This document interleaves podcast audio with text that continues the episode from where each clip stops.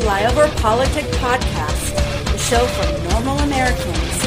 From this undisclosed bunker, here's your host, Tony Reed.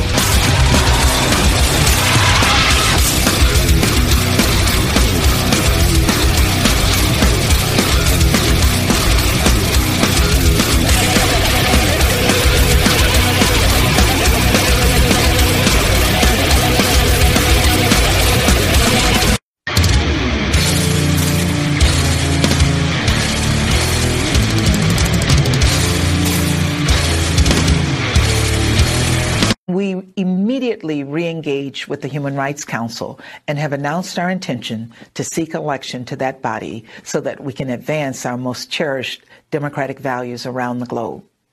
Of course, when we raise issues of equity and justice at the global scale, we have to approach them with humility. We have to acknowledge that we are an imperfect union and have been since the beginning. And every day we strive to make ourselves more perfect and more just.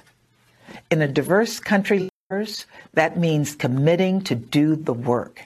It means learning and understanding more about each other. It means engaging trailblazing groups like yours to teach, to grow, to include, to improve.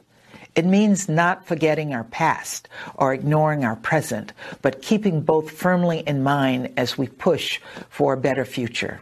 I tried to do this recently in the UN General Assembly when I spoke on the International Day for the Elimination of Racial Discrimination. That day and commemoration was personal for me. So I told the UN some personal stories. I told them how my great grandmother, Mary Thomas, born in 1865, was the child of a slave just three generations back from me. I grew up in the segregated South. I was bused to a segregated school. On weekends, the Klan burned crosses on lawns in our neighborhood. I shared these stories and others to on the international stage that I have personally experienced one of America's greatest imperfections. I've seen for myself how the original sin of slavery weaved white supremacy into our founding documents and principles. But I also shared these stories to offer up an insight, a simple truth I've learned years. Racism is not the problem of the person who experiences it. Those of us who experience racism cannot and should not internalize it, despite the impact it can have everyday. Hey, and welcome back to Flyover Politic Podcast. It is the 16th of April, year of our Lord 2021. And I start with one of the most disgusting things I've ever heard. Ever. Ever, ever. So much we don't have the fire going. We just have her face. And the lost time you got for Tucker. So, first and foremost, I am so sorry I reloaded the podcast with the omitted 17 minutes of sound. I don't know what happened, but what I've decided to do is lower down my sound bites and make them smaller size. I think it's too much data. But I apologize. Before we post today, you will have the audio or the video. And if the video hangs and there's no sound, you can go forward and you can continue on.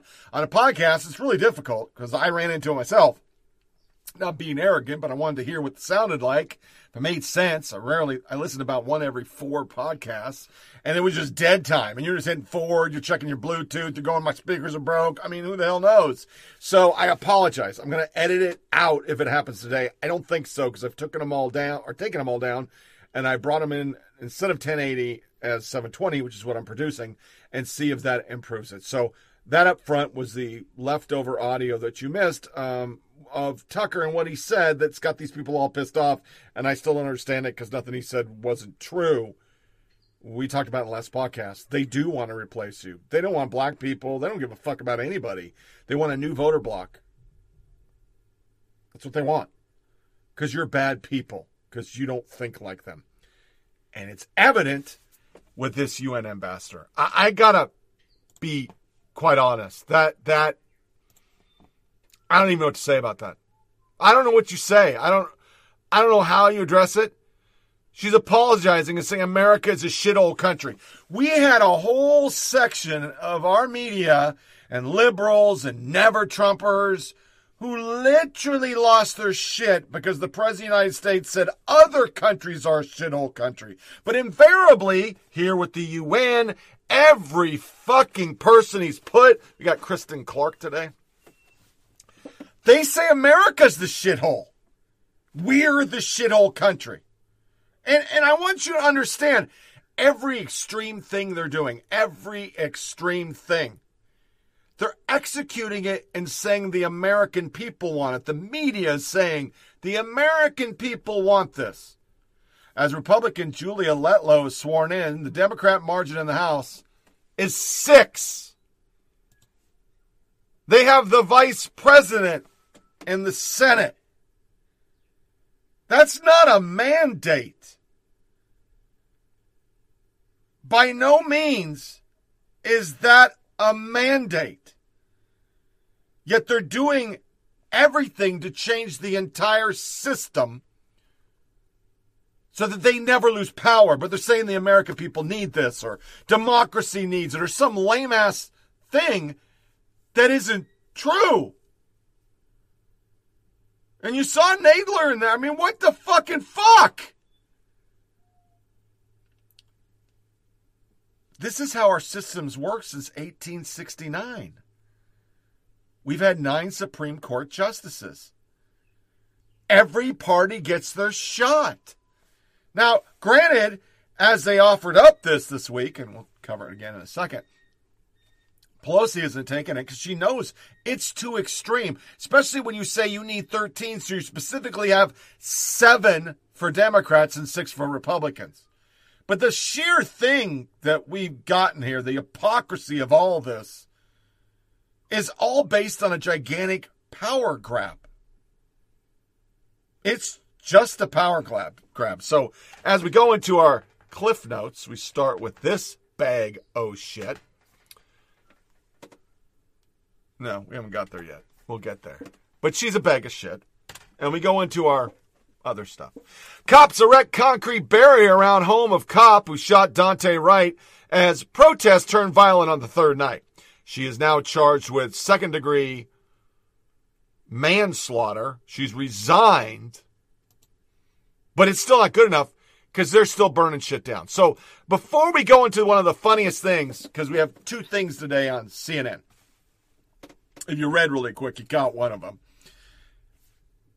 This, and it probably has sound, so I'm going to let it play on its own. No more white babies. These are BLM protesters. Kill all cops is the other one. That, that's that's what we're doing. Okay? That's what we're doing. Kill all cops. No more white babies. But BLM needs more corporate money. And to show, before we get to the money shot on CNN, how garbage they are during these riots that they're banking on because they need to improve their ratings because they can no longer talk about Trump. This happened to a CNN crew. You're going to see the live air spot that happened precisely after this attack, and nobody says it happened. No, bro, no, no, you don't got no trouble. No, no, no, no, no, no, no. We don't. It's all peace, baby. It's all peace. It's all peace. Holy shit. What you mean? A bottle of water knocks you out? this nigga paying for the water. This nigga paying for the water. Do we have a minute? Do we have a minute? He's a man to the water. I want to make sure everything is okay. Ah, crack this little bitch My We need a minute. We need a minute right there. The top right there need a medic. We need a medic.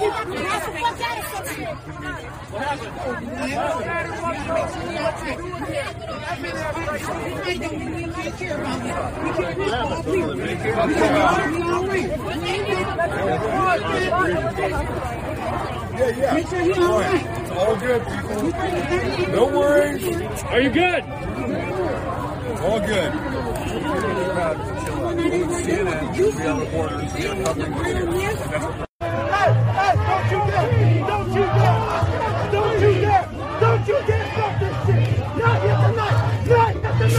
Don't you stop this shit! You stop! Sorry for you're the ones that are that shit! Hey! Not this! Come to me! peaceful. There's no such thing as fucking peaceful. You fucking killed us from the beginning, bro. Fuck you. Hey, hey, I he was my hey, don't fucking motherfucker. Fuck out of here.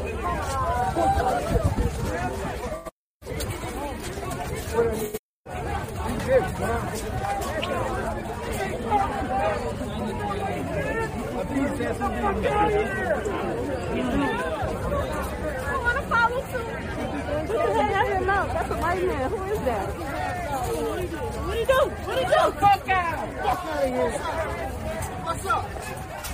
What's up? What's up? What's up? So they are trying to pictures from news, news media out of here. What's good?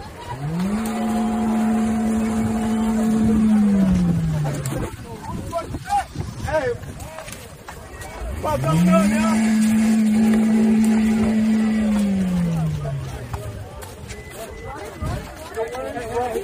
We'll leave it. Don't want any trouble. What's going on? Hey, Oh, what the fuck? What they do? What they do? I don't even know. Tyler, what they do? CNN being some bitches, so they're getting his stuff.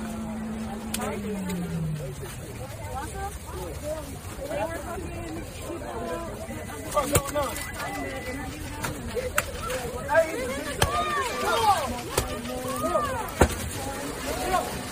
Hey, what, what the hell?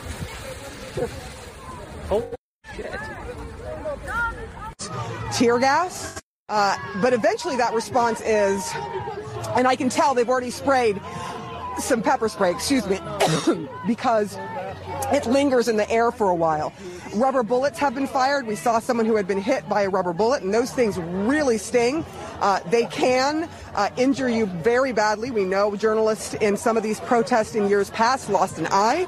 Um, so it's not, they are less than lethal, but it doesn't mean they can't maim you. Have you seen that at all, or is it just the police in this phalanx, in these lines, not really intermingling or, or integrating with the protesters to try to talk them or to develop some sort of a relationship with them? No, that's not happening. That's just not. It's just not happening.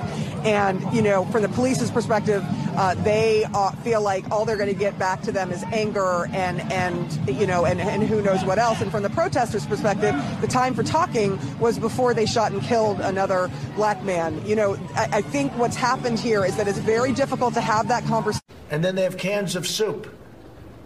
Soup. And they throw the cans of soup. That's better than a brick because you can't throw a brick, it's too heavy. But a can of soup, you can really put some power into that, right? Yes, sir. And then when they get caught, they say, No, this is soup for my family. They're so innocent. This is soup for my family. Whoa, cans of soup, thugs uh-huh. on airplanes Yep. wearing black uniforms, people you've never heard of who were in the dark shadows. It's all from our president. He's just got these ideas. Trump stokes fear with bizarre stories about mysterious people on a plane emerging from the dark shadows, preying on the defenseless masses with bags of soup. Uh, Tiger, you have been out here. Did you have you been out here the last couple of days? Yeah, yeah. Well, I've been here uh, all four nights. Uh, I'm just standing here today with uh, soup for my family, and uh, we're just, you know, watching all of this unfold. It's very unfortunate. You're not planning on using that, are you? Throwing it at the police? Like I said, it's for my family. So in there is a guy with the can of soup. Now, to the first point, unbelievable they didn't talk about it. Mostly dry, dry protests, water bottles thrown, mob chases off CNN crew near police headquarters in Brooklyn. That people, of course, put up the fiery but mostly peaceful from CNN. Mob forces CNN crew to flee. Protesters throw a water bottle at CNN crew members and hit him square on the head. They mock him when he falls. This all happened. And then people start asking, hey, Don Lemon, CNN crew member was nearly knocked out by one of those peaceful water botters. You going to condemn the animals responsible? No, they didn't even mention it. You didn't hear it. And then the libs got all excited about the can of soup. And they, once again, the most powerful person in the world going off about a can of soup. The bar has truly been raised in the art of trolling. Liberals thought it was a troll. Conservatives thought, wait a minute. No, it's actually proving that Trump's true. If you watch the riot footage, they throw cans of soup, frozen water bottles, fr- frozen cans of fucking soda pop. But those are the people we're supposed to listen to. Those people don't go to jail. People who trespass on the Capitol, they go to jail forever. For the rest of their fucking lives. Journalists have gone to jail. Not the journalist from CNN who was paid by CNN and NBC to go in there with an Antifa protester and was caught on video saying, We did it. We got in here. Though, though don't go to jail. No. But a Latino guy who wears a Make America Great hat? Oh, fuck yeah. You watch Tucker Carlson, you saw it. That, that motherfucker going to jail. And it stems from the complete lack of journalistic integrity across the board. Article The press is infrastructure for Biden because they are. But if we go back in the Wayback Machine, dilly do, dilly do, dilly do. This new voter, you know, suppression voting ID is racist. It's nothing new. Someone should ask Reince Priebus, him being the leader of the Republican Party in this country, why his party is so compelled to deny people the right to vote. Wasn't it Abraham Lincoln who would run the risk of being called a Republican in name only today, who won the Civil War so people, especially African Americans, could be regular voting citizens? Mr. Priebus likes to toss off the charge that he's responsible for all this, but doesn't the Republican National Committee have duties to go beyond raising money and showing up on the Sunday talk shows? Doesn't it have a responsibility, a moral responsibility to tell the parties across the country that the party of Lincoln shouldn't become the party of Jefferson Davis? Or is that where we're headed? What do you make of these Republicans who, even though some of them are going to show up with you as your colleagues this weekend down in Selma, they're out there pushing all these uh, voter suppression efforts, these voter ID card requirements in states like even Pennsylvania. We have the leadership of the Republican legislature, which dominates the legislature, openly saying we're doing this to win votes because we can keep the African American from voting, especially older people. It's going to help us win statewide elections. I mean, that seems to be completely in violation of the purpose of the Voting Rights Act. This game they're playing about voter rights. I could have played hundreds more. It's always been that way. And I, I stumbled across it and I thought, you know, I'm going to play that because th- this is what what we are. I mean, th- th- this is what we are. I mean, there, there's just no way not for these people to be this way. They're just the fucking worst people in the world. So let's move into um, the second hit and understand it's not just the media, it's social media. It's almost every institution now that is part of this fascist takeover of the country. Why businesses are doing it, I still don't understand because eventually you're going to get ass raped. I did my taxes today. And they outright told me, even though I'm making very little money, my tax rate's going to go up 2 to 4% next year. If I made the same amount of money. Because of Biden. This is H&R Block. Because of the new administration, our experts say at least 4% increase. But there's no middle class taxes. Because all you people believe that. The 81 million believe everything that geriatric says. That's what you do. Because Trump bad. Him good. Even though he's way more extreme. So We played number one at Project Veritas. Two and three came out. I got them, and then they went away because James O'Keefe was banned from Twitter under the lame ass pretense that he was using a dummy account or trolling off another account. Totally false, not true, but they've had to find a reason to get him off because these are fucking worse than the first. COVID, gangbusters at Ra- ratings. COVID, gangbusters at Ra- ratings, right? Which is why we constantly have the death toll on the side. Let's make it higher. Like, why isn't it high enough, you know, today? Like, it would make our point better if it was higher. It's fear. Like, fear really drives numbers. Fear is the thing that keeps you tuned in. If it bleeds, it leads. Yeah. If it bleeds, it leads. Yeah. No, no one ever says it, those things out loud, but it's obvious. You're about to see is so shocking. Admissions about COVID, its impact, the bias, and things that we've all suspected but have never been able to confirm until now.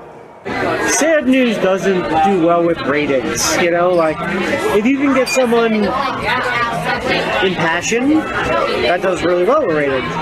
Sad news, back to back to back, doesn't do really well unless it affects them directly. COVID, gangbusters with ratings, right?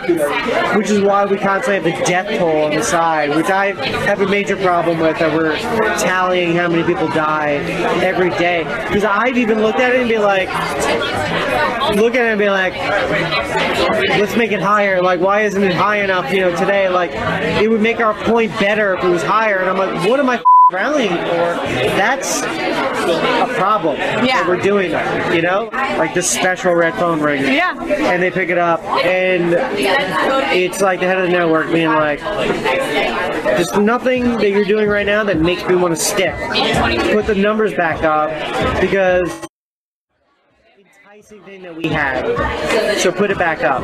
So like things like that are constantly talked about. I mean, there's no such thing as um, unbiased news. Like any reporter on CNN, okay. what they're actually doing is they're telling the person what to say. It's always like leading them in a direction before they even open their mouth. And the only people that we will let on the air, for the most part, are people that have a proven track record of taking the bait. This time, we see Chester reconciling the truth that actually exists. I was trying to do some research on like the Asian hate, like the, you know, the, the people are getting attacked or a bunch of black men that have been attacking Asian. Um, so I'm like, what are you doing? Like we're trying to like help like with the BLM and like we're gonna like, I mean it's individuals, it's not a people. Um, that's not good. The optics of that are not good. These little things like that are enough to set back movements, you know. Because the the, the, uh, the far left will start to latch on and create a story of like um, criminalizing an entire, you know, just easy.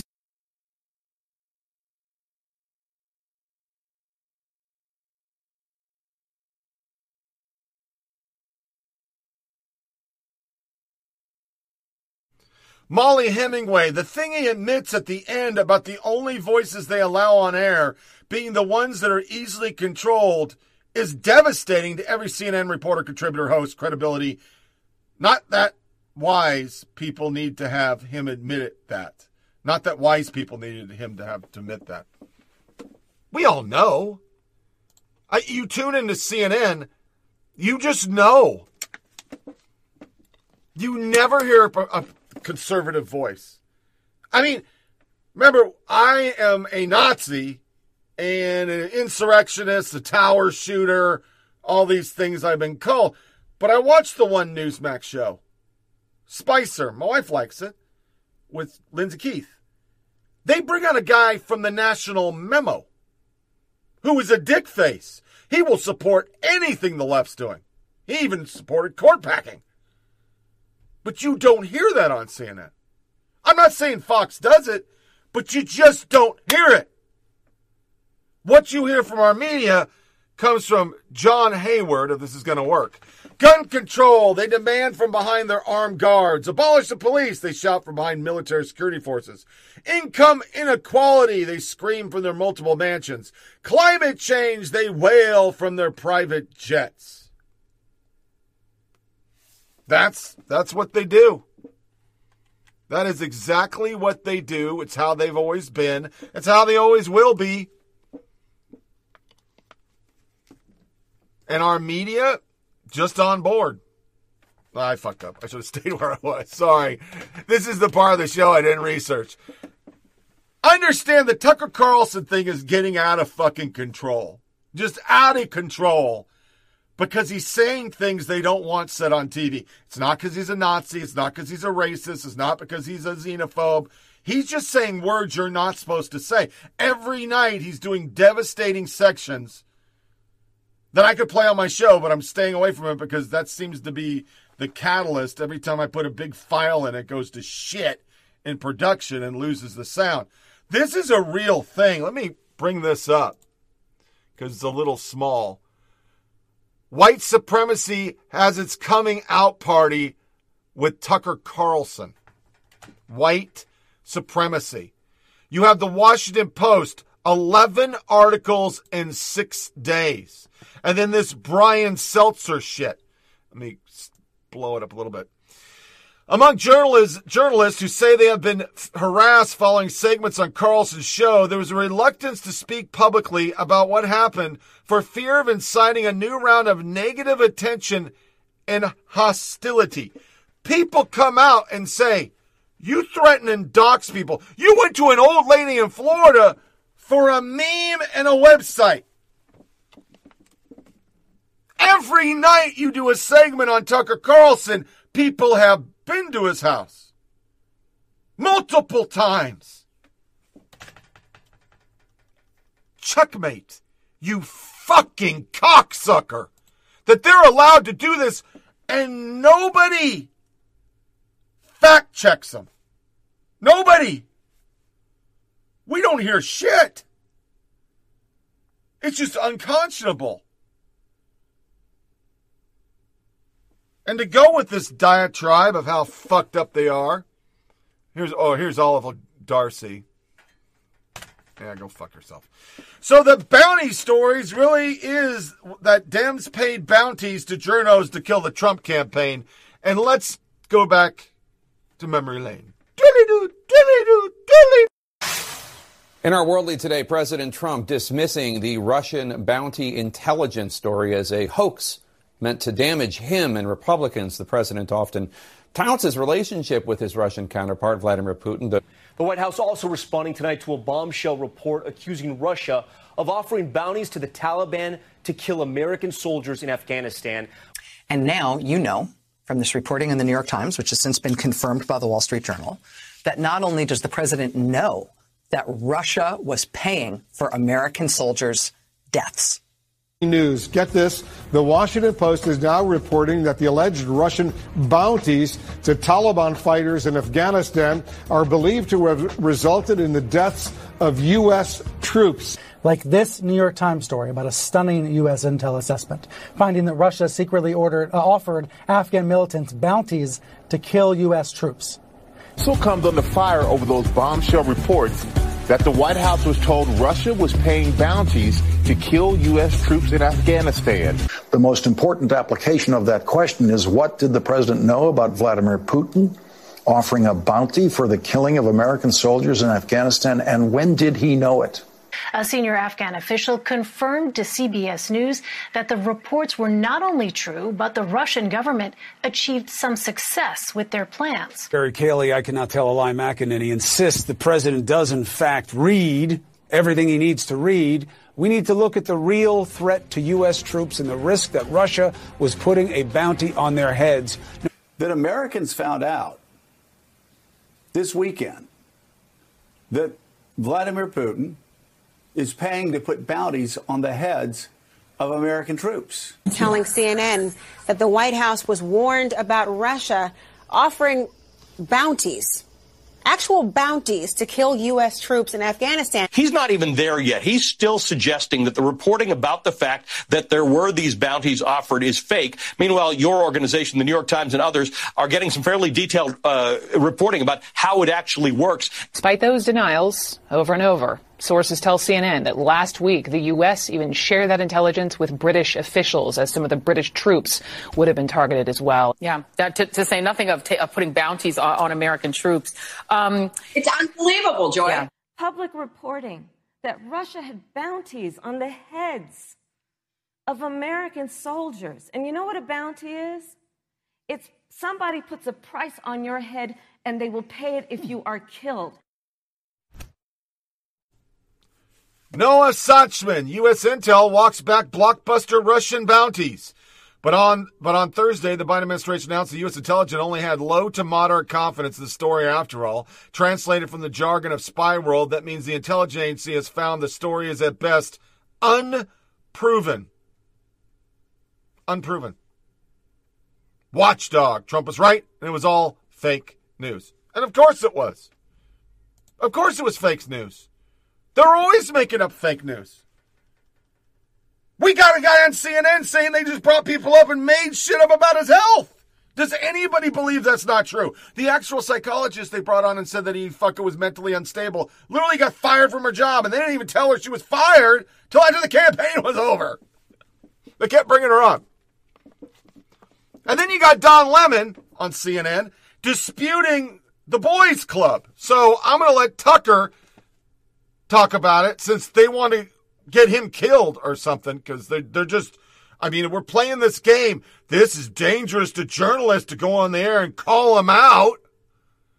They're doing it on WAPO 11 times in a week.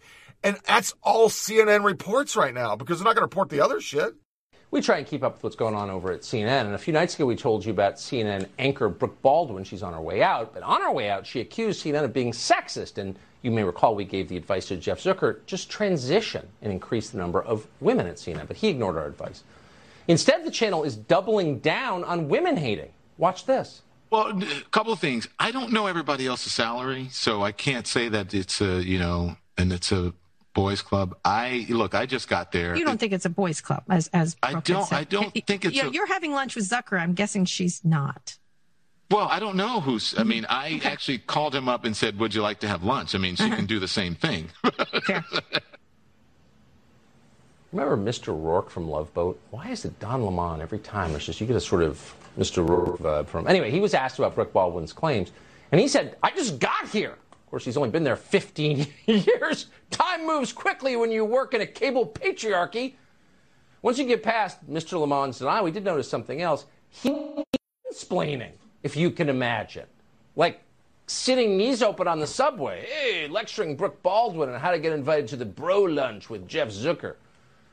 Now, we know that Don Lemon might strike you as the poster child for toxic masculinity, but that's exactly what that was casual sexism. He doesn't even realize it. Don Lemon needs to check himself and his male privilege. Stop the mansplaining, Mr. Rourke. Good on him. You know, th- that's the problem with liberal wokeism. It just pisses me off. They never have to play by the rules. I mean, Cuomo is still in office. He's fucking sexually harassed the entire goddamn staff of the Capitol. He's still in office, handing out $17,000 checks to fucking illegals. But yeah, Coon Man Blackface, Northam, he's still in office. Matt will probably get real time, and I don't even know anything about the case, but I have no faith it's true. Neither does the AP, by the way, because here's the AP story. Americans' distrust of the press goes deeper than partisanship and comes down to how journalists define their very mission. According to a new study from the Media Insight Project, collaboration between the American Press Institute, excuse me, and AP NORC. The study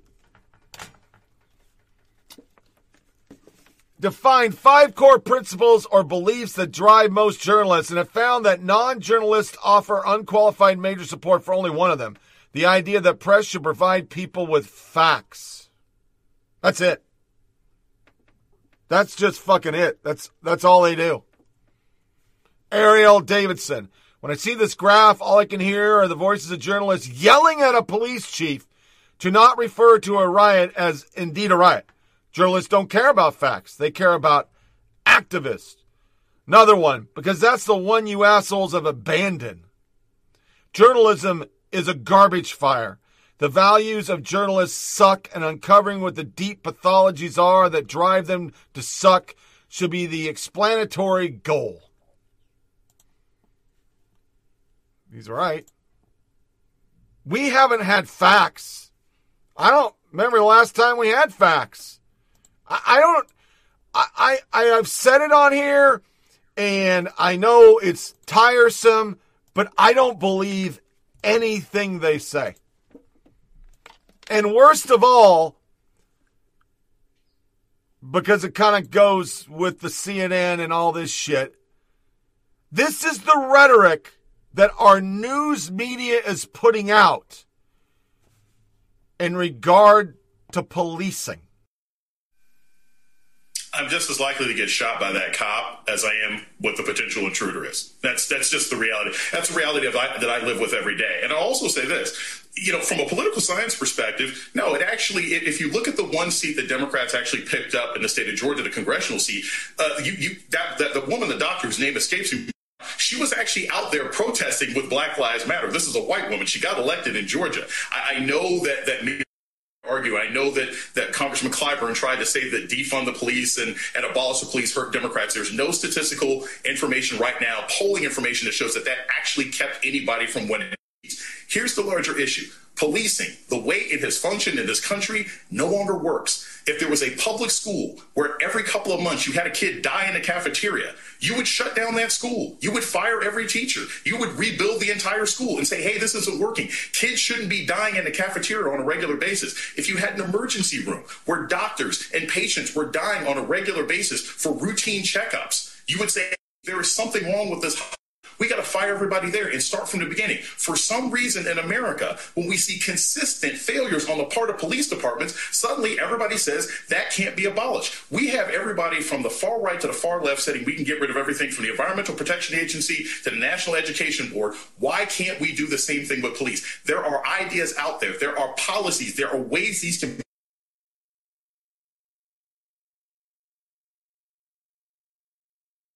just atrocious. Just fucking atrocious. And that's everything. Every issue. Here's uh, ABC News. Speak up publicly about climate crisis with a sense of urgency. Time. Climate is everything. How the pandemic can make it better. Which brings us to, of course, court packing. Before I play the soundbite of the media jerking off with some KY, Liberal Supreme Court justices vote in lockstep, not the conservative justices. That's USA Today. But you can't hear that in these sound bites. Expanding the Supreme Court, Democrats set to unveil a highly controversial bill today that would add four more justices. Republicans already lining up in opposition, saying it's purely an attempt to pack the bench with liberal justices inside an already heated battle growing even more intense this morning. The Supreme Court, of course, has the power to decide cases touching all aspects of American life, and Congress does have the power to change the number of justices. The push from progressives to do it now is an effort to dilute a conservative majority that could shape the law for generations. This morning, congressional Democrats taking a first step into a political firestorm over the Supreme Court planning to introduce a bill to expand the court from nine justices to 13, something conservatives fiercely oppose as political court packing. Progressive fury over the court has been growing after former President Trump appointed three conservative justices, including one in an election year, after Republicans blocked President Obama from naming Merrick Garland to the court in 2016. Because Democrats currently control the House, Senate, and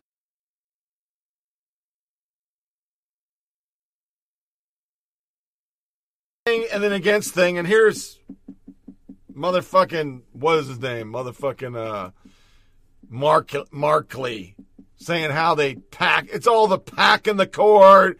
We we we're just unpacking it. It's just fucking Donald Trump stole two seats. We're just a little bitches. Mondaire Jones justifying court packing by determining that he doesn't understand anything about it. And he just went on a rant. But the media didn't care. They don't want to put details, they don't want to put facts.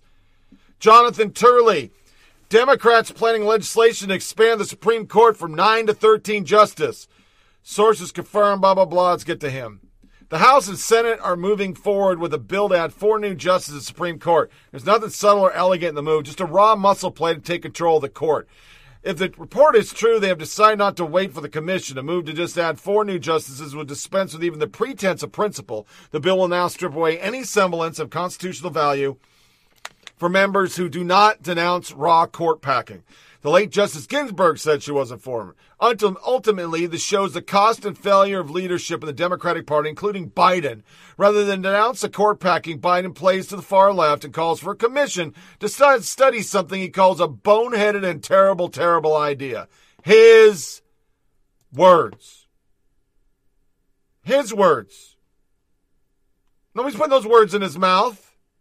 Nobody. His words. It, it's just it. How could the right get away with this? How would anybody ever be able to get away with this shit? It just wouldn't happen. You couldn't do it. And then you then you have statehood. I'm going to expand this. This is what the Constitution says, but that's already gone through. It's unconstitutional. You can't do it. But nobody seems to care. Nobody cares. Nobody's going to fucking call it out in our media. Nobody's going to say, hey, you know, this is not proper decorum. I mean, we heard proper decorum so fucking many times under fucking Trump. It made me want to puke coat hangers. Daily Signal, Daily, Daily uh, the Boston Globe. It doesn't matter where you go. The Constitution of the District of Columbia is not supposed to be a state.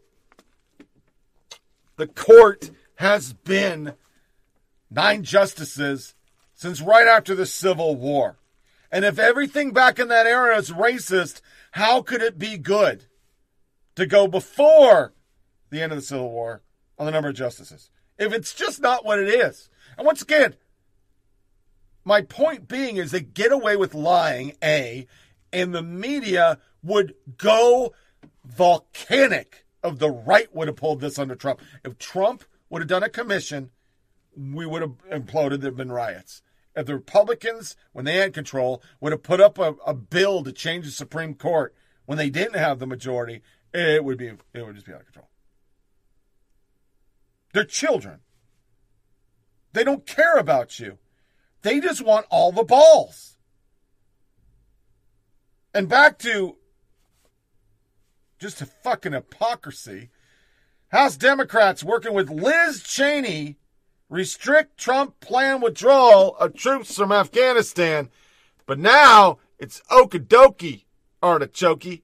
As we approach the 20 year anniversary of the September 11th attacks, President Biden is set to announce a full withdrawal of U.S. troops from Afghanistan. The Biden administration says it will start pulling some of the 2,500 troops still in Afghanistan by May the 1st. The rest withdrawn before the September 11th anniversary. Let's dig into this decision with the president of the Council on Foreign Relations, author of the book The World, A Brief Introduction, Richard Haass. Richard, good morning. It's good to see you. Yesterday, you called this decision, quote, disappointing. You said these kind of decisions should not be based on a calendar, but should be based on conditions on the ground in Afghanistan. I think a lot of people watching right now would say, my gosh, we've been there for 20 years. President Biden's right. It's time to go home. Explain why you're disappointed.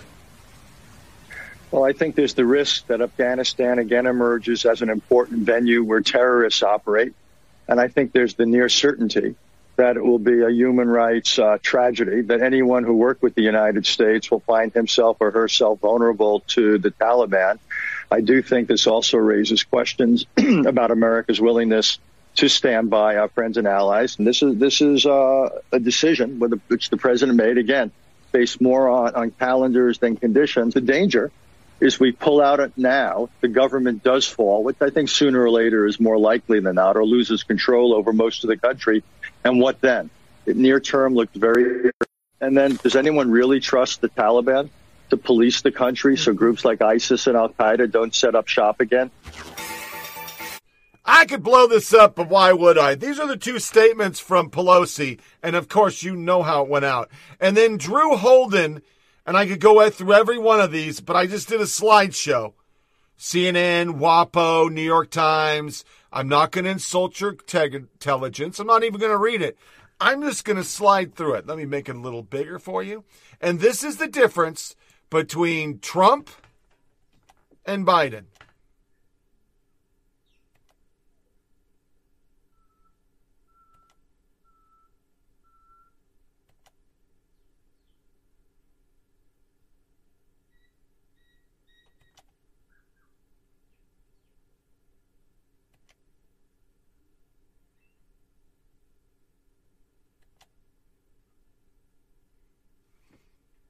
Nazis? That's the fuck fuck goose of the stupid program. It doesn't like some of these pictures. David Brooks. He's an independent. Yeah, that's it. We're gonna we're gonna cliff note now. Yep, he's an independent. That's an independent right there. Independent. That's what we say an independent is. Okay. Yeah. Mm-hmm. So that's our cliff notes. And a little bit of everything today. It's good stuff. Third city approves vote of no confidence in LA District Attorney Gascon. Retailers considering whether to call police for non-violent offenses as trial over Floyd's death continued. So now they're just not going to call it because either way, they can't win. Amazon, Buffett, hundreds more unite in biggest show of solidarity to date to business community rallies. It's still going on. They're trying to stop voter ID over an incident involving a guy who died of a drug overdose and another guy, Daunte Wright, was wanted for robbing and choking a woman at gunpoint. Don't you see that that's a common thing? But how is it covered? Frederick Joseph for Cosmopolitan. The problem of white supremacy isn't white men, but rather whiteness, which white women such as Kim Potter are absolutely part of. My latest for Cosmopolitan. Absolutely, this. Whiteness is even what you were born as, really. But whether or not you're part of this group oppression, have the right to face means it assumes you are, but refuse to prop it up, and you'll find yourself excommunicated really fast. It's a criminal enterprise, says some liberal douche nozzle. Do you notice how you, you don't hear that about the guy who shot Ashley Babbitt in the face? He was a white guy. Saw the picture of him. I saw a video the other night. I didn't play it on the show. It's clearly obvious. 100% obvious.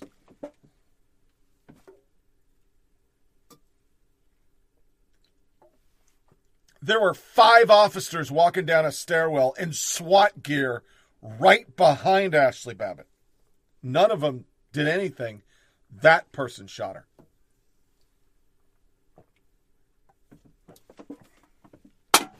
if she was black.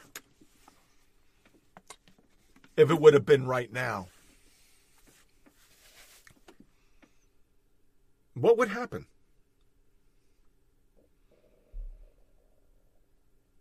Then in the same thing, because they want to take guns for the same reason, Senator Dianne Feinstein says gun suppressors hide the sound of gunfire from potential victims and law enforcement. And then lastly, before we go to the media jerk off and off to woke, because this is a short sto- show, and once again, I'm sorry. I said the next one would be on Sunday, but yeah, my wife booked up my weekend, so we're just shit out of luck on that. I was watching The Five. We had flipped out of a NASCAR show, and there was The Five on our TV because we had tuned in for the stupid thing about the court packing. And Harold Ford Jr. is one guy I kind of respect. I mean, he's a lot like me in the respects that at one time I was a Democrat and then I became Republican because the party got too far left, and that's him.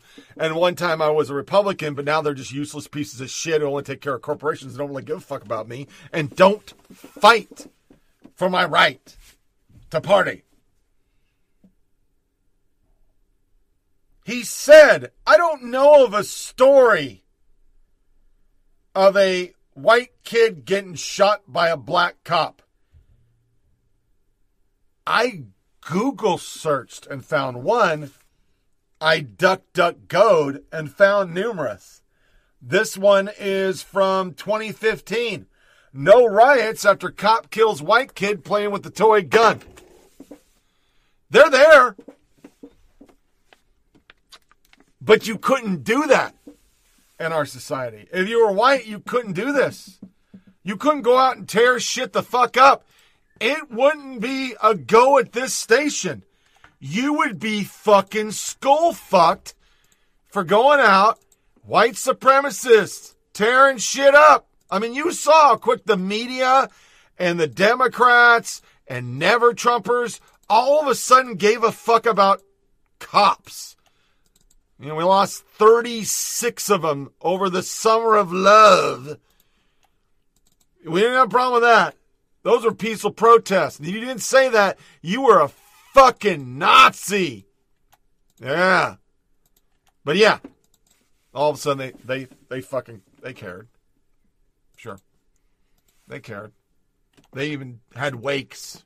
I mean, I, I just saw fucking the wake of the guy who was killed by the um, not mention race, skin, or organization. A um, incursion, the media is saying, by a guy who wanted to overthrow the government, but he happened to be black and he was from, you know, the Nation of Islam. So we don't talk bad about that. No, no, no, no, no, no, no. More white people get killed by cops and more black people get killed by themselves, by their own fucking people. And in all cases, when a white, black Martian or a three dick Venusian changing planets, it's the action reaction of not following the fucking commands by the fucking police. How hard is this? Do what the fuck you're told, you don't get shot. So we're gonna media jerk off because I gotta do it every show because this is the shit that just oh my god, it's just like fucking Project Veritas, who's now silenced with the crazy ass. You can't speak about these people because they're the real fascists. And then we'll do a short woke. Enjoy. Miami politics, the media jerk off of the week.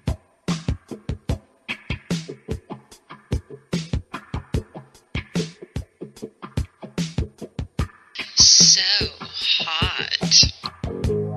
MSNBC political analyst and publisher of the newsletter, newsletter entitled The Ink, Anand Giridharadas, Mike Barnicle, and Kasie Hunt are back with us as well. And Anand, we want to start with your new piece for The Atlantic entitled Welcome to the New Progressive Era. And you write in part this. The conversation that I've had in recent weeks have painted a portrait of an improbable coming together of people and forces. A moderate president with an ascendant progressive movement at his back and at his throat, facing a once in a generation window of opportunity. There's the acute moment we're in of COVID, the plague, this kind of once in a generation political opportunity to do something big because of how bad things are, but also the accumulation of crises, the death of the American dream, frankly, over the last generation. And without COVID, perhaps there wouldn't be uh, the political will to do big things. It amounts, in my view, to potentially potentially 2021 being a break not just from 2017 and Trumpism, not just from 2009 and the kind of limited response to a previous crisis, but really a break from 1981 and the, the dawn of the age of fundamental assumption that government is the problem. Um, government, the idea of government as a redemptive force to make people's lives better is back. That ends up being an incredibly powerful combination uh, that that could spell uh, a transformational presidency and a presidency against all odds, given Biden's record, that ends up shattering Mm-hmm. the age of Reagan, the consensus of the Reagan era. For 40 years, from 1981 to 2021, the cultural wave of the country has been an anti-government wave. There's been liberals within that, progressives within it, Republicans. There's been different parties in power, but the fundamental set of assumptions is government is kind of regrettable at best and evil at worst, and we should rein it in. Tonight, President Trump is expected to significantly reduce U.S. troop strength in Afghanistan and Iraq. Now, that's despite warnings from Senate Majority Leader Mitch McConnell and fired Defense Secretary Mark Esper that the move could lead to more violence in those countries.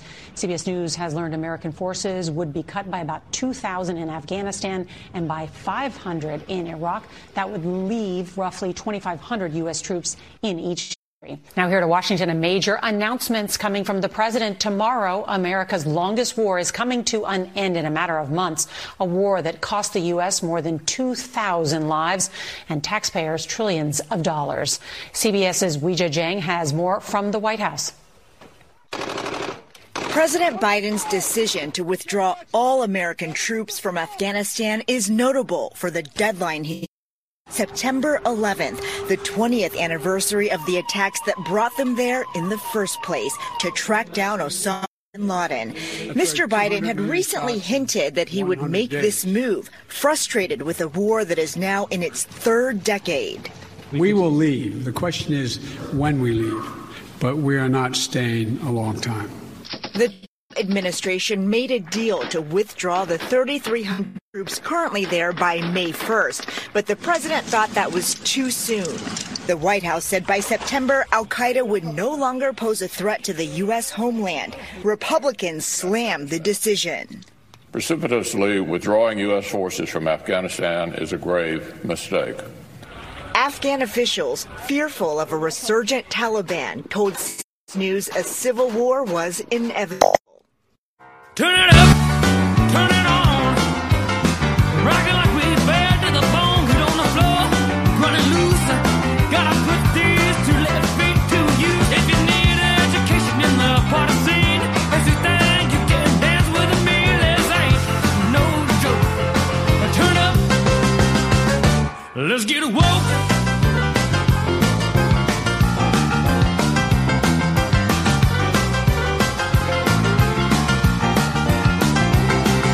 Last year, you wrote an op ed in Newsweek uh, entitled, I Prosecuted Police Killings, Defund the Police, but Be Strategic.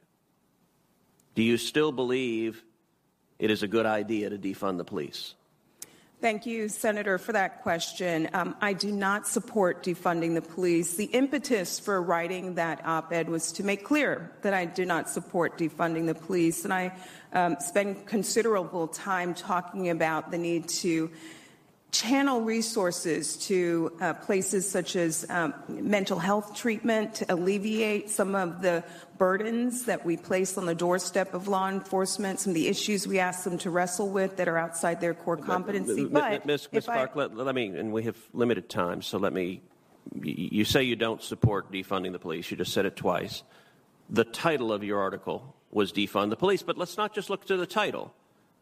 Your article begins by saying that the national protests we saw last year, quote, opened up space for transformative policy discussions. You then continue to write, into that space, and this is a quote, into that space has surged a unifying call from the Black Lives Matter movement defund the police.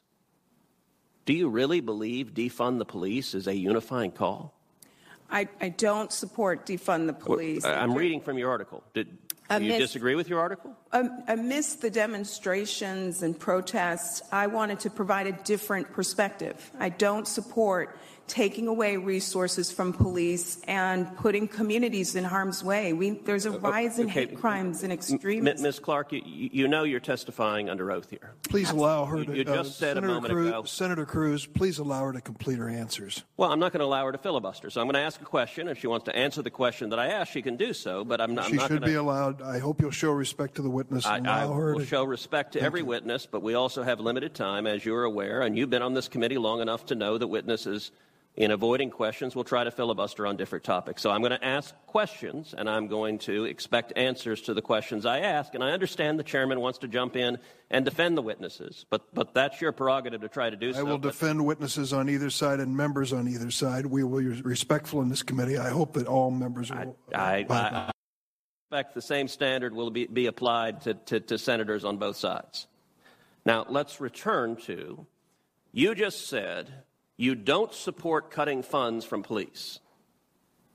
I find that astonishing and, Ms. Clarke, frankly, not credible because I'm holding the article you wrote and I actually pulled out a highlighter and highlighted the beginning of each, each paragraph going through. And about midway through, you have a paragraph that says, We must invest less in police and more in social workers. The next paragraph is, We must invest less in police and more in social support to our schools. The next paragraph begins, We must invest less in police and more in me- mental health aid. Three paragraphs in your article, you begin with the words, We must invest less in police. And you just told this committee under oath you don't support investing less in police. How, do- how do you square those? If, if I, if I may, Senator, I uh, support the fact that President Biden is committing 300 million new dollars for cop, the COPS program, 300 million new dollars uh, for resources to the police. I wrote that op-ed without having the power of the purse string behind me and talked about how we can allocate a limited pool of resources in a more effective way. So you, But- you believe you were wrong last year when you called for defunding the police and investing less in the police? It's a poor title chosen by the It's editor. not just the title, it's your text. We must invest less in police. Three paragraphs you begin with those words. You wrote those words. Do Without you the- agree with those words today? Uh, without the power of the purse string, I wrote those words. But President Biden is committing more resources to police, and I think that's a great thing, Senator. Thank you, Mr. Chairman. Ms. Clarke, in the fall of 2008, two members of the new Black Panther Party, uh, which is, of course, a, a violent hate group that focuses on racial violence, stood outside of a polling place in Philadelphia, dressed in military attire and brandishing a billy club.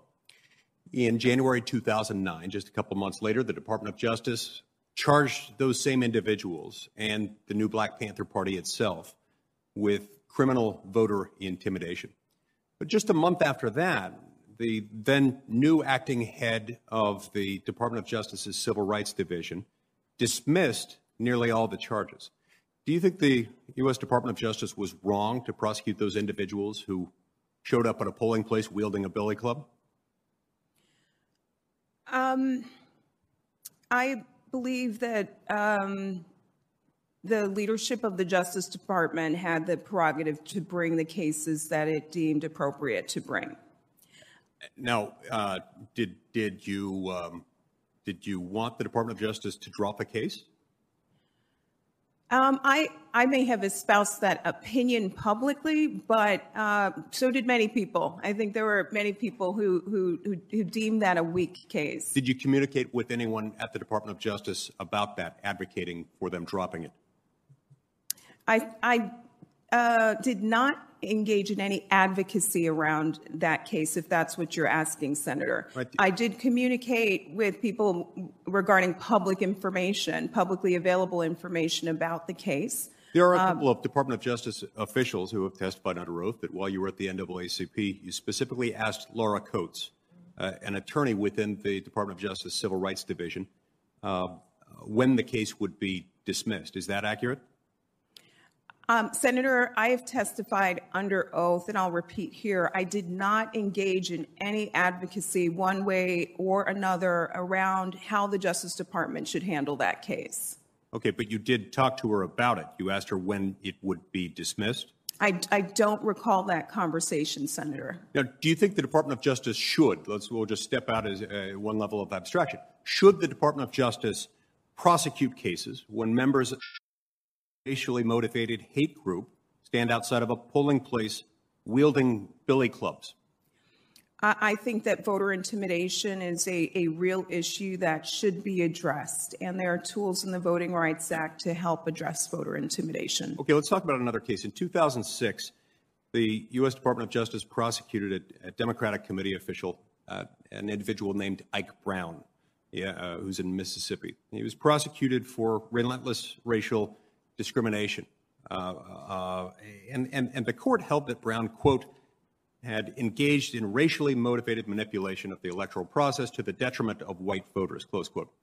Now, prosecutors uh, produced evidence indicating that Brown had paid off notaries um, to illegally mark absentee ballots and published a list of voters uh, based on race with a warning that the voters whom he disfavored on the basis of race would be challenged at the polls. Did you disagree with the Department of Justice's decision to prosecute Ike Brown for voter suppression? So, Senator, in 2006, when that case was filed, I was still at the criminal section serving as a federal prosecutor. Okay.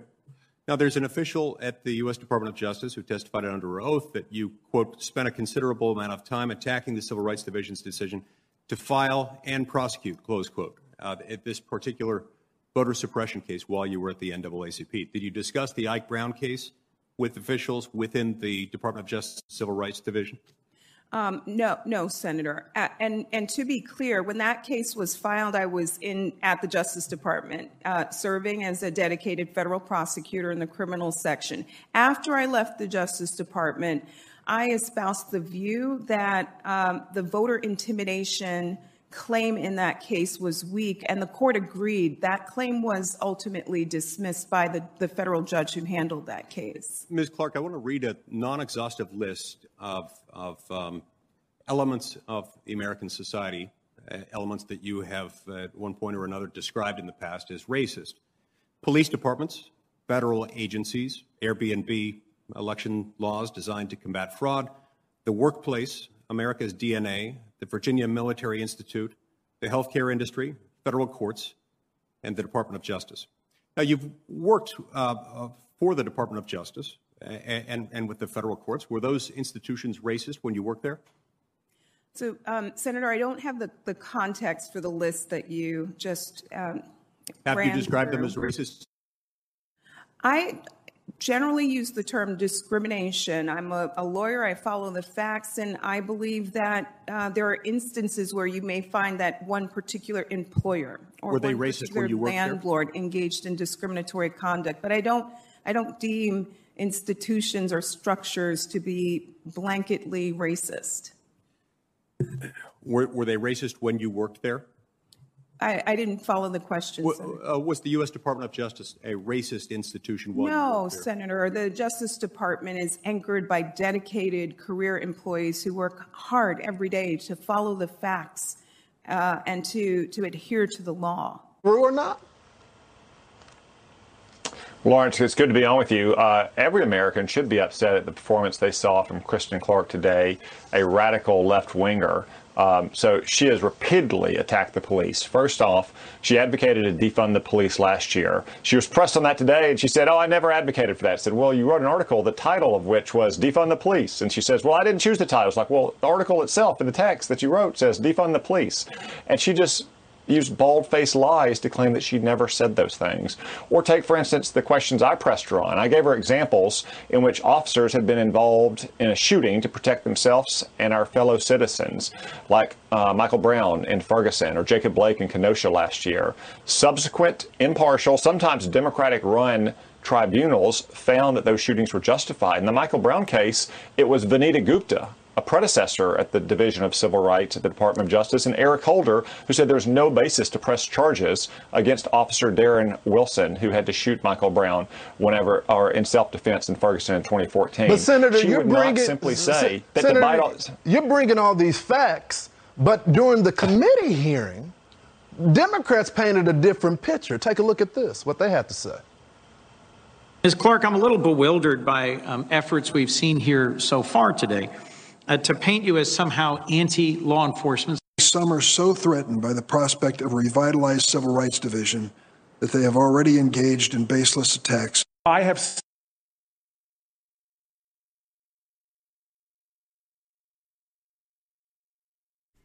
That's the Kristen Clarke hearing, and I just want you to understand there is no way in hell an extremist on the right would even be brought up for a hearing. The media would ixnay on that in about 2.3 seconds. So let's play the music in the background because it makes me smile as I'm inside like a clown crying. Was that that was pretty gay? I can't believe I just said that, but yeah, whatever. It's fun. Yeah, where are we at? Yeah, segments. Boom. Trying to make this a short show. I think an hour and a half will make us a little bit gooder. Boom. Turn the volume down because it's gonna be too loud.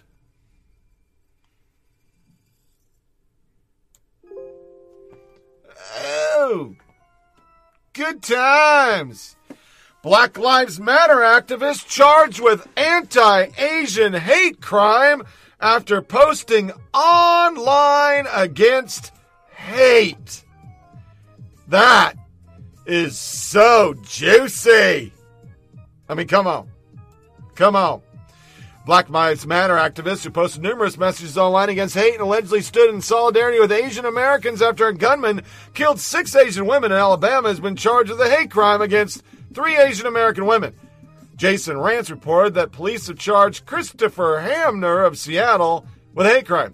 On March 16th, Seattle police said Hamner approached a mother. She was driving with her two young children. Police incident report says an unprovoked but angry Hamner stalked towards her car while shouting expletives, including Asian biatch. He was allegedly seen punching his fists together while shouting for the victim, Get out of the car! Because he was to jack her. Oh no! There's more. Three days later, on March 19th, according to an incident report, two females were driving behind Hamner when he stopped his car at a random, at random, sorry. That sounded weird. At a random? What? When the victim tried to drive past him, he cut them off, opened the door, and started to yell at them. Fuck you, Asian! Police say Hamner then got out of the car and started to charge at them while yelling. He threw some plastic objects at their vehicle, and then they do- drove off to escape what they thought was a threat of imminent assault. It's all made up. Oh no, there was a camp. Yeah, it, they had a dash cam that caught it all, but we will not have that nationwide because we haven't done it since day one. Just like Kristen Clarke. That's why I played 12 fucking minutes of finally some Republicans pushing back on an un. There's no fucking way you can't think that person's a racist. Everything about Kristen Clarke's background, everything she said, everything she, she's a racist. Hates white people. It's okay in our country. You can hate white people.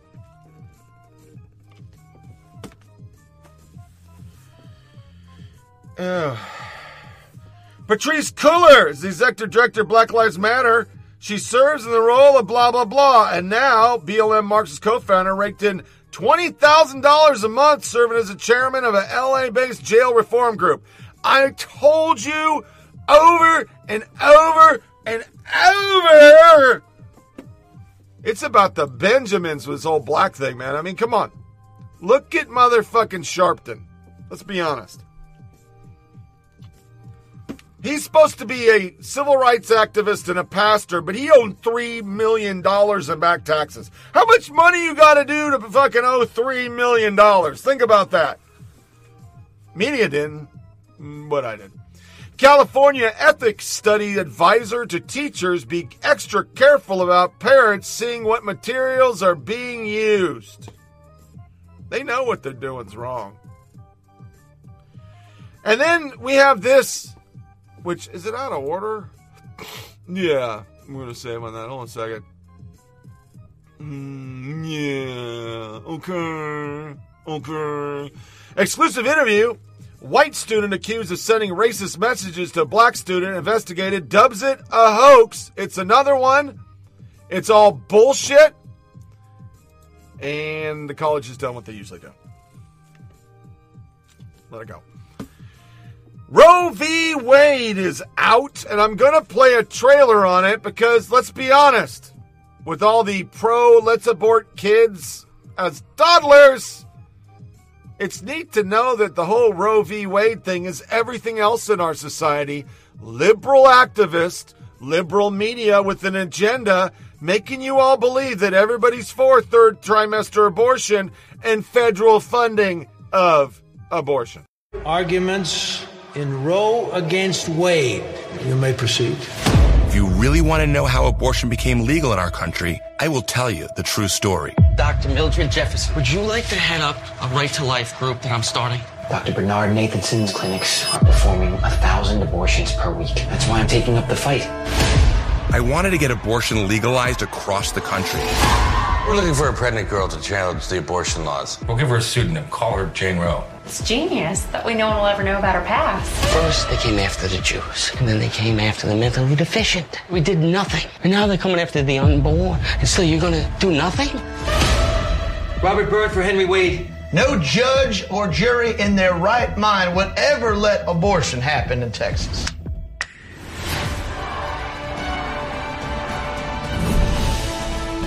You've been watching too much TV. This case has nothing to do with women's rights. It's God's duty to forgive. It's ours to rule the law. You're changing your vote because your family found out. Or, or was it the media? If we don't sort this out, fur will fly today. You were trying to control us, Warren, old buddy. That is completely unethical. In the matter of Roe v. Wade, I want the case re-argued. Faith in God, respect for his law. That law being? Human law. We got the majority. We're gonna win. Perhaps this is beyond the authority of the Supreme Court. We are the law of the land.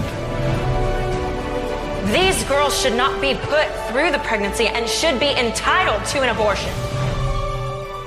God, forgive me. What have I done? The true silent minority.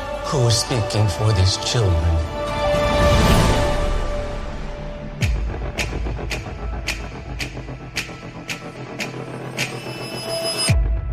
It's an important film. I mean, most people don't even know the lady's now pro life because she didn't realize what she was doing because she was hoodwinked like most of these young girls with the shout my abortion. On to COVID, and I got the soundbite. I'm going to play it like every other conservative is. It'll come. Democrats establish a fund so families of deceased COVID victims can get $9,000. What could go wrong? Cenk Uygur. Now people are saying they won't travel to red states because it's a danger to be around conservatives. Nearly half of Republicans say they won't take the vaccine. It's literally hazardous to your health to be around this death cult. Their ignorance has reached a clinical level that is so fraught with falsehood, lying. My God, they're making shit up, and they can because nobody calls them on it. Nobody makes a big. I mean, the the equivalency of Chuck Cenk Uygur is T- Tucker Carlson. Everything he says is the worst. It's still black people, Latino, inner city people proportionally who don't want to get the fucking vaccine. But to fly off that so nobody does a report, so I mean, which is so stupid because if they did the report, they just call them a bunch of fucking racists. They're saying it's conservatives and we need to do the hee haw campaign. Jake Tapper defends pick of masked up Biden walking through Arlington National Cemetery.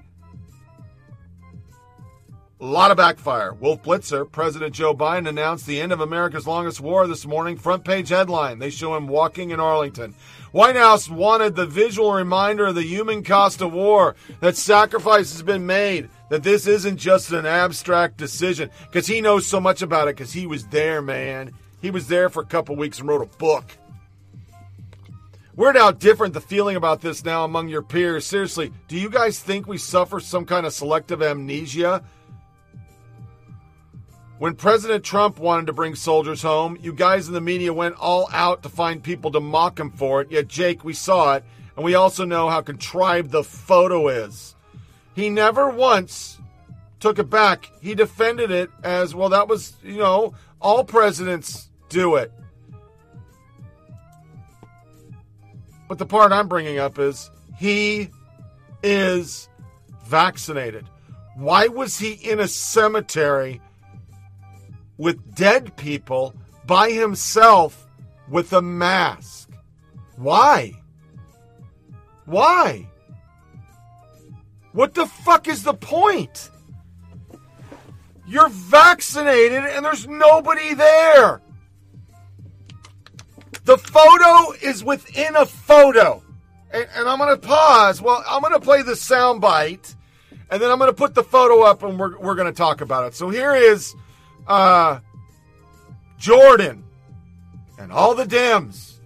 And I want to ask you once again if a motherfucker told Na- Aunt Nancy fuck or Maxine Waters to shut her mouth, Lord have mercy!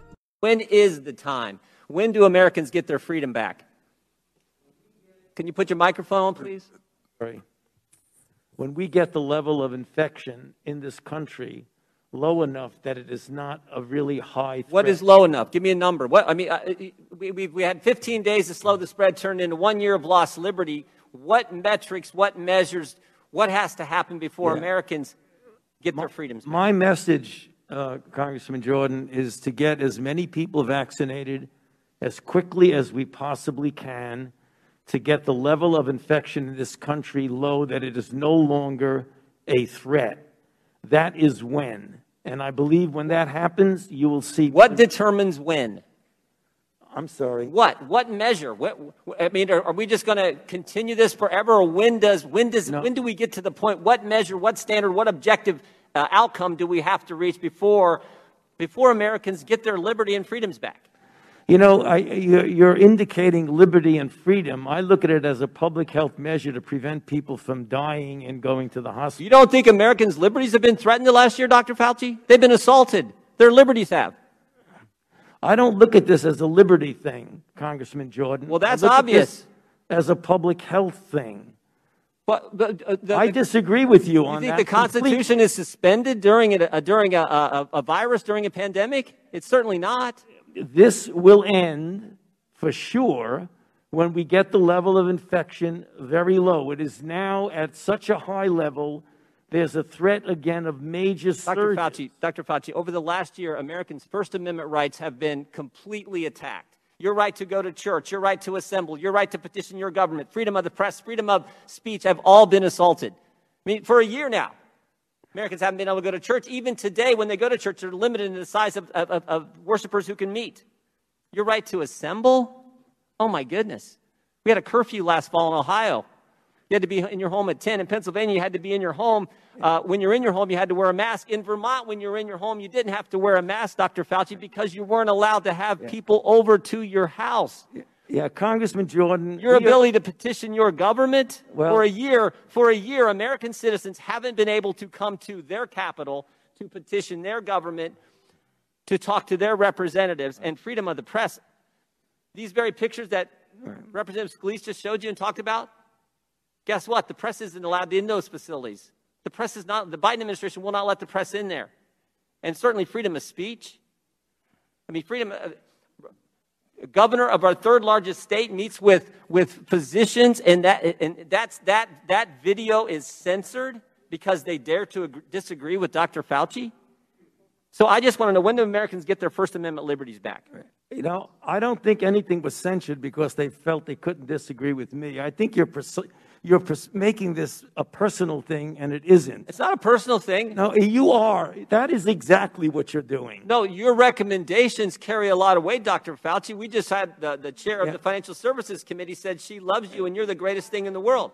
My recommendations are consistent. Will the gentleman yield?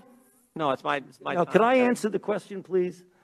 My recommendations are not a personal recommendation. It's based on the CDC guidance, which is which is And which I'm asking a question. What measures have to be attained before Americans get their First Amendment liberties back? I just told you that. I know you haven't given anything specific. You said, we hope when this, thir- tell me specifically. Right now, have to be right reached. now we have about 60,000 infections a day, which is a very large risk for a surge. We're not talking about liberties. We're talking about a pandemic that has killed 560,000 Americans. I, and I That's get what that, we're Doc. talking about. And, and I don't disagree with that. And I- And I understand how serious that is. But I also understand it's pretty serious when businesses have been shut down. People can't go to church. People can't assemble in their own homes with their friends, with their families. People can't go to a loved one's funeral. People can't get to their government, petition their representative to redress their grievances. I also understand the First Amendment's pretty darn important. And it's been a year. And I want to know when Americans will get those First Amendment liberties back. Well, you just said people cannot assemble in their own homes. They can. That's a CDC recommendation for vaccinated Not last people. fall, they couldn't. Um, I didn't hear. Not last fall, they couldn't. I, I didn't hear what he said. The gentleman's time has expired. Um, I'll give you one instance of when we can get our liberties back. It's when 90% of the members of the United States Congress get vaccinated. Well, I want to know if that's what Dr. Fauci is. It 90%, That's what Dr. I'm- Fauci? Is it 90%? That's what I'm. That, that's what I'd like to know. Give me some. Give us some objective standards versus when certain things get reached, we might be able to get back to having our liberty. When? What are the numbers? You're going to see a gradual. Uh, from the right now, we're at an unacceptably high level. We're at on a daily basis. It's unacceptably high, regardless of who you are. What you're going to see as more and more people get vaccinated, and we get over three million people a day, you're going to see the level of infection come down and down, and gradually there will be more flexibility for doing the things that you're talking Where about. does it get to? When it comes down, what number do we get our liberties back? Tell me the number. Tell me the number. When 90% of the members of Congress get vaccinated. But you're not a doctor, Mr. Clyburn. He is. What is the number? I can't Thank you for recognizing me, Mr. Clyburn. Thank you. Chair now giving me the time. recognizes uh, for five I'd minutes. like my question Ms. answered. Maloney. I don't. I don't want. I don't Reclaiming want, my time. want to- Reclaiming I my want to- time. Regular order. Regular order. If Just a moment. Mr. on Mr. it- Chairman, Mr. Chairman, I don't want you to answer my question. The American people want Dr. Fauci to answer the Well- question. What does it have to be? So let's break that down once again. The the the whole Jordan segment. If we're going by the science, you would have a date. You would have sometime in the future this is all going to end. But they don't want to give up the power. Once again, they haven't. I mean, here's a totally ancillary comment if I can get it to pop up. What the fuck? It's not popping up. Let me pop it back up again. A, a damn flying to Nazi Margarita, Florida, calls out passengers airport for daring to eat snacks without a mask on. And of course, they deleted it, so, so you can't get it anymore. But they, the, the whole left is so in this. They're so fired up. Matthew Miller from MSDNC did not quite anticipate the wave of euphoria and emotion that comes with his first shot. Go get your vaccine, folks, because he took a selfie. It's really big. It's so important. I gotta have it. They're so into this. So fucking into it. They can't give it up. It's giving them so much power. But why can't you just give facts to people? This photo is so many things. It is him doing the kabuki theater of the mask when he's vaccinated and he's literally surrounded by the dead. Why? Why? Why why would you do that? Why do you need to do that? Why do you feel you have to do it if it isn't all kabuki theater? I mean, I have a soundbite in here I could play of literally Gupta saying he doesn't believe the fucking UN report about Wuhan. I mean, so many things of where it came from to not wearing a mask, to wearing a mask, to wearing three masks, to herd immunity, to you can get a shot, you go back to your life. No, you can't.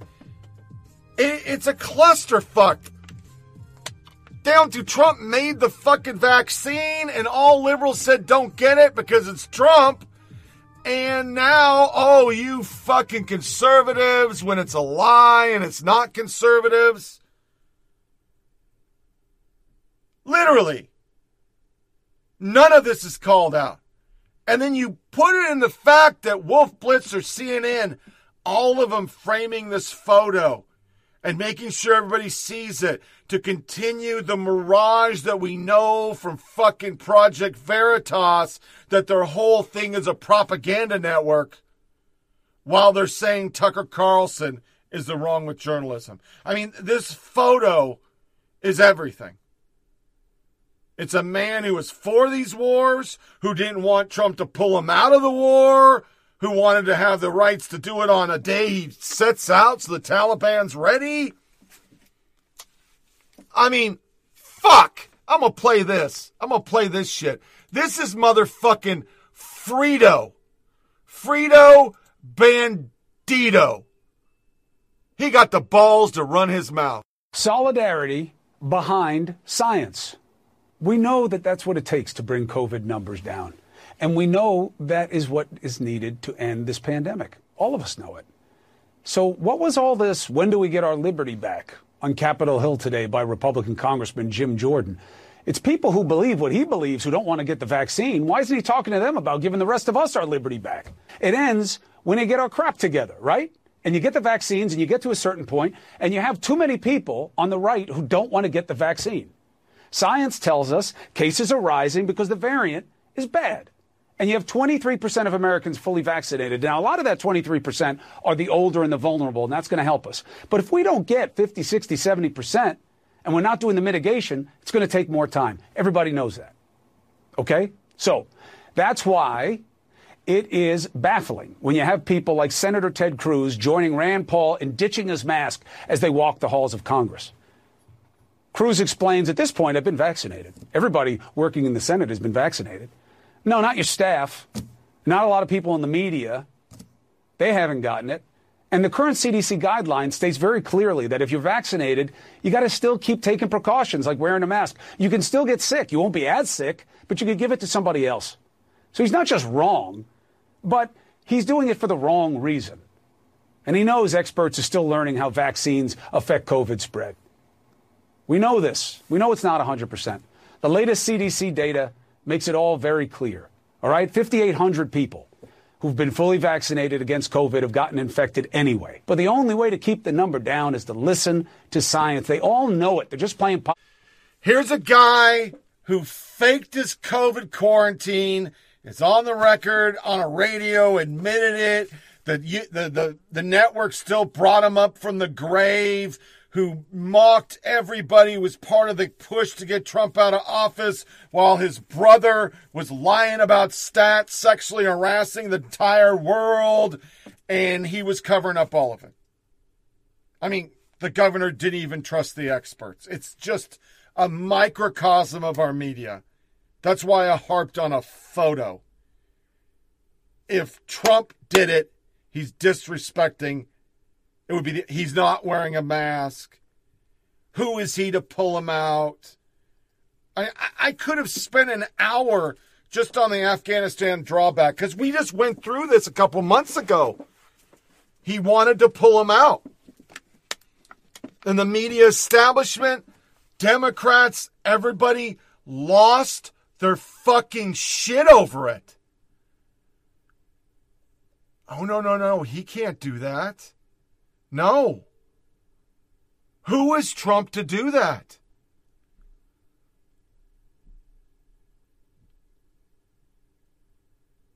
And then they're censored.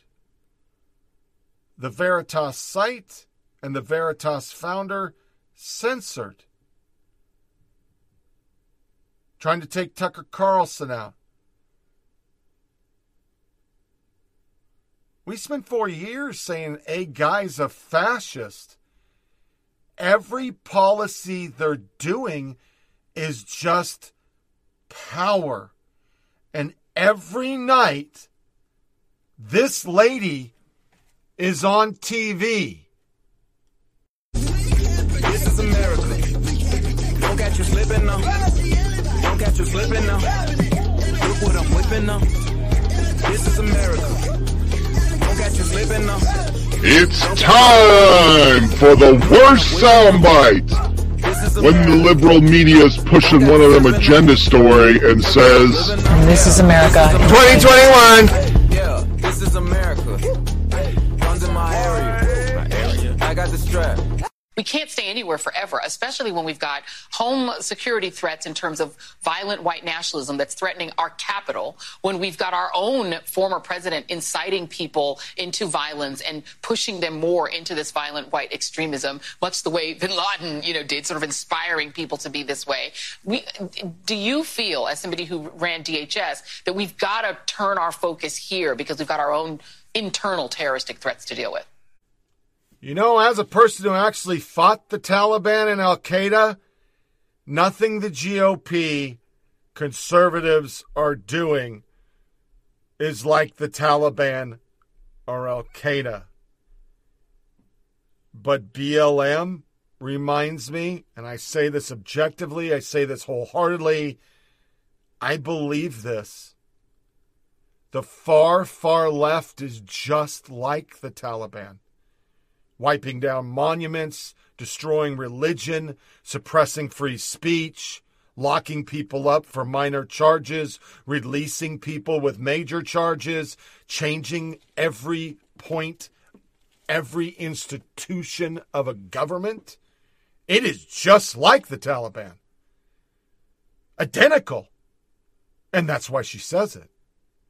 That's why they go after anybody who could speak. I mean, this is an actual article from Bloomberg to end the show. Bloomberg opinion editor says absence of American jobs a good thing. And he goes through the article and he basically says that the people that got put out of energy jobs by Biden, well, they really don't deserve jobs because they worked in a horrible industry. And it's better that America doesn't have those jobs. We don't need those jobs. We don't need them. Energy is bad. I mean, who says those kind of things? I mean, I know they think it, but who says it out loud? Who prints it? That is like a conservative person putting out an article that Daunte Wright had it coming because he's a thug who beat a woman. How far would that go? How?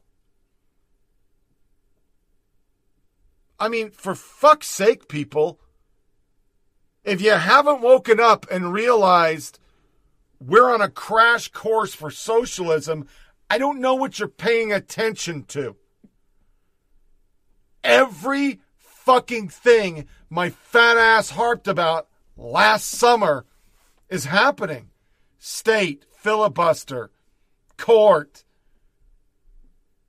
They want all power. And you, you have to understand six seats, one seat in the presidency. They have no mandate. They lost a lot of seats. People just didn't want Trump.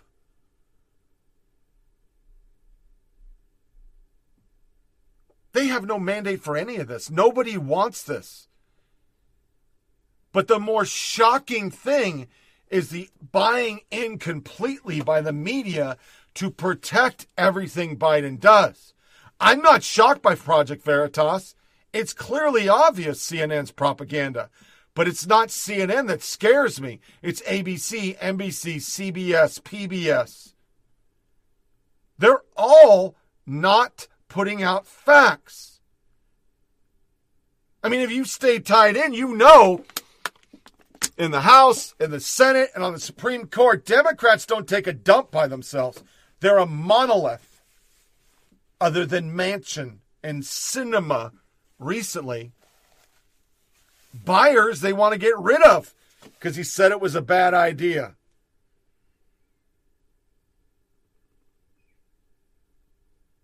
You don't know that 367 times the left did filibuster the Republicans have only done it once. Once. But it's Jim Crow.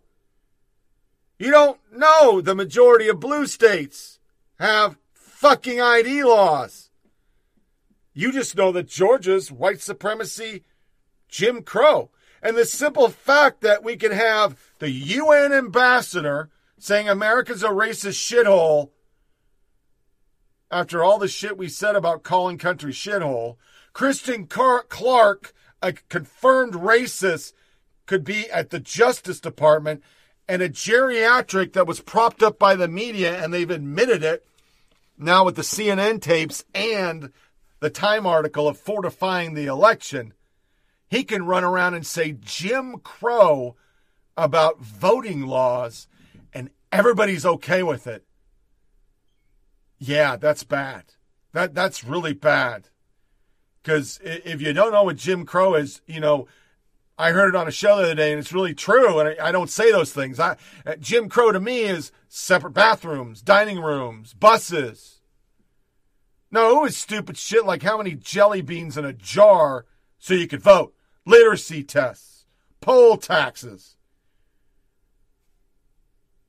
That that's not there and the fact that the media doesn't even say those were made by Democrats. Dixie Crats. Says all you need to know about everything.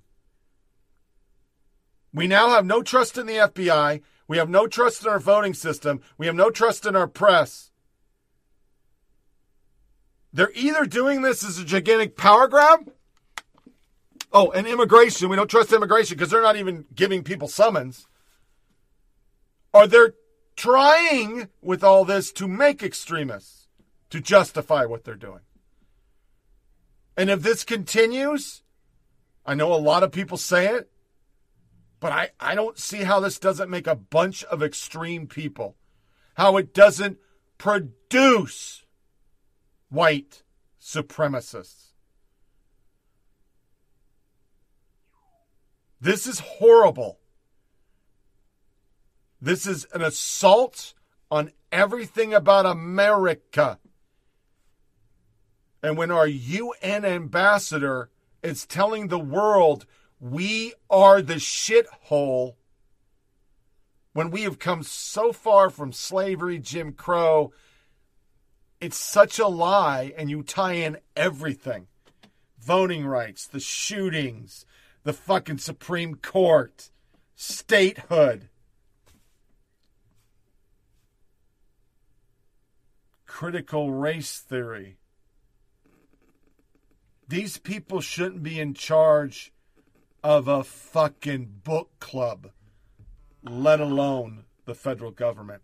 So this wraps up another episode of Flyover Politic Podcast. Please share this with family and friends. Send comments to foppodcast.com. You can get the video and audio at foppodcast.com. You can get the back episodes for video and audio at foppodcast.com. Disconnect from all your devices. Don't use Google. Use DuckDuckGo to find things out. Watch Richmond and root for number 19. And our next podcast will be. We're going to shoot for Wednesday, but I'll probably do it Tuesday because I'll get bored. So we'll say 21 April, year of our Lord 2020. Once again, sorry about jamming this in really quick. It's a little shorter podcast, but it's probably better and I promise that after this is all done, I will check and make sure the audio is not fucked up. As always, thanks for listening. Take care.